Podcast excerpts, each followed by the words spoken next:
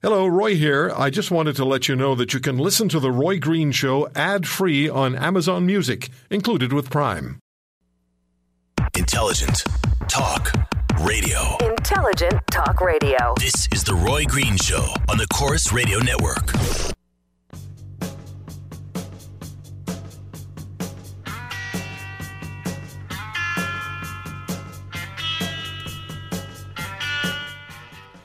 Saskatchewan Premier Brad Wall later this afternoon on The Roy Green Show on the Corus Radio Network, or later this morning, depending on where you are and what time zone you're in. Joining us from London is Winnipeg, Global News Winnipeg reporter Zara Premji. And um, Zara, thank you for the time. Where were you in London last night when this terror attack began? Um, last night, I was probably about 15 minutes away from everything at another district where all the clubs and bars are. So, I mean, when we heard that was happening, we wondered if our section was going to get next. And and when and how did the news reach you? How does news travel about this kind of an attack? Um, I think in this generation, it's the same in every country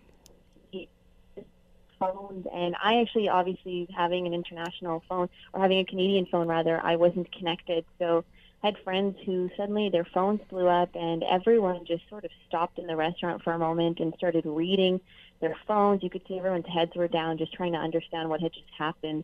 So it was, was felt like uh, time stood still in that bar and suddenly some decided to leave some decided you know what? We we need to continue with our evening. But my group definitely said uh, we just didn't feel comfortable staying anymore. It was too scary to stay there when we thought, you know, we're in the same sort of an area. We're in an area where there's clubs, restaurants, bars, young people out on a Saturday night. We don't know for the next target. Yeah, uh, was there any uh, official response? Were there authorities that started to arrive in the area of London that you were in? That were providing advice on where to go, what to do, just as a precautionary measure? No, actually, we were expecting that, but we were surprised to see that we didn't have any authorities coming our way. We think all the authorities were sort of sent to the area of London Bridge and Borough Market so quickly that there was really no one in our vicinity at that point. But then when we did leave and we took the back roads and the alleys to get to the tube, we did see a heavy police presence on the tubes making sure people knew where they were going, getting out of all the different areas and home safe for sure. Zara, how has public opinion been forming itself and shaping itself in the hours since the attack? I read quite a few tweets this morning, and I just noticed as the morning was going along for us here in, in Eastern Canada. Uh, I noticed that uh, the uh, level of emotion and maybe the level of anger coming out of the UK on Twitter seemed to be rising. Is that what you're experiencing there? Yes, definitely. I mean, there's two sides of it. So that's what we're seeing, and I've also been seeing that in social media. I've been seeing that as we've been walking around. Everyone's talking about it. But I think the other beautiful side of things is that London is a city that no matter what has happened, they've had three major attacks since March, and they're still pushing forward. We walked all around um, London Eye today. We walked all the tourist spots, Buckingham Palace. There were a lot of people out there. So in a sense, people are not letting this stop them. So the uh, stiff British upper lip, as it were. yeah, I think that's a good way of putting it. And you know, we actually just got back from walking to Borough Market and uh, the London Bridge. We wanted to see how far we could go, and there is still police tape up outside Borough Market. There are flowers now starting to come out. Uh, there's also I could kind of see on the floor. Obviously, the scene hadn't entirely been cleaned up, as there's still uh, the police officers going through stuff. So there was glass on the ground.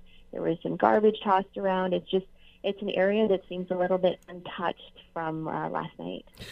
What's the uh, the interaction between people like um, you know London is a, a very diverse city. Are people uh, as friendly with each other as you would have maybe seen them two days ago, or is there a shade of suspicion starting to starting to appear?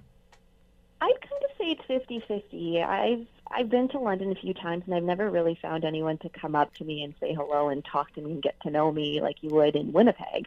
But uh, over here, I don't know if that's really changed, but it does feel like people are more cautious. I was telling someone earlier that I didn't see a lot of heads down in phones. It seemed more like people were paying attention to where they were walking, what was around them. Mm-hmm. It seems people are happy to be out, but they're still very cautious about their surroundings, us included. And how is the uh, enough is enough statement by Prime Minister Theresa May reverberating? At this point, I don't know that anyone really thinks enough is enough. I mean, I know that police were on the scene in eight minutes yesterday. I know that that all happened. But at the same time, everyone here is just saying, we don't know what's next. I mean, you can say enough is enough, but how are you going to actually put that into action? Right. A lot of people, I think, are, at least from the friends I was with last night that are from England, they're losing confidence in the system and they don't know what's next. Many of them said, luckily, we don't live in London. We're happy that we live on the outskirts and we don't intend to move to the city. And in the 30 seconds we have left, will you be changing your behavior? Will you uh, still go out and have a good time as you would have prior to last night, or does last night it, it sort of shade things for you? I think my my day to day is proof that I won't let it change. My family and I walked all over the city. We walked all the way to Borough Market where everything had just happened. Are we nervous while we're doing it? Yes. Are we questioning it? Yes. But will we keep doing it? Yes. Good for you. Zara, thanks so much for the time. Good talking to you. My pleasure. Bye bye. Zara Premji from Global News Winnipeg on The Roy Green Show.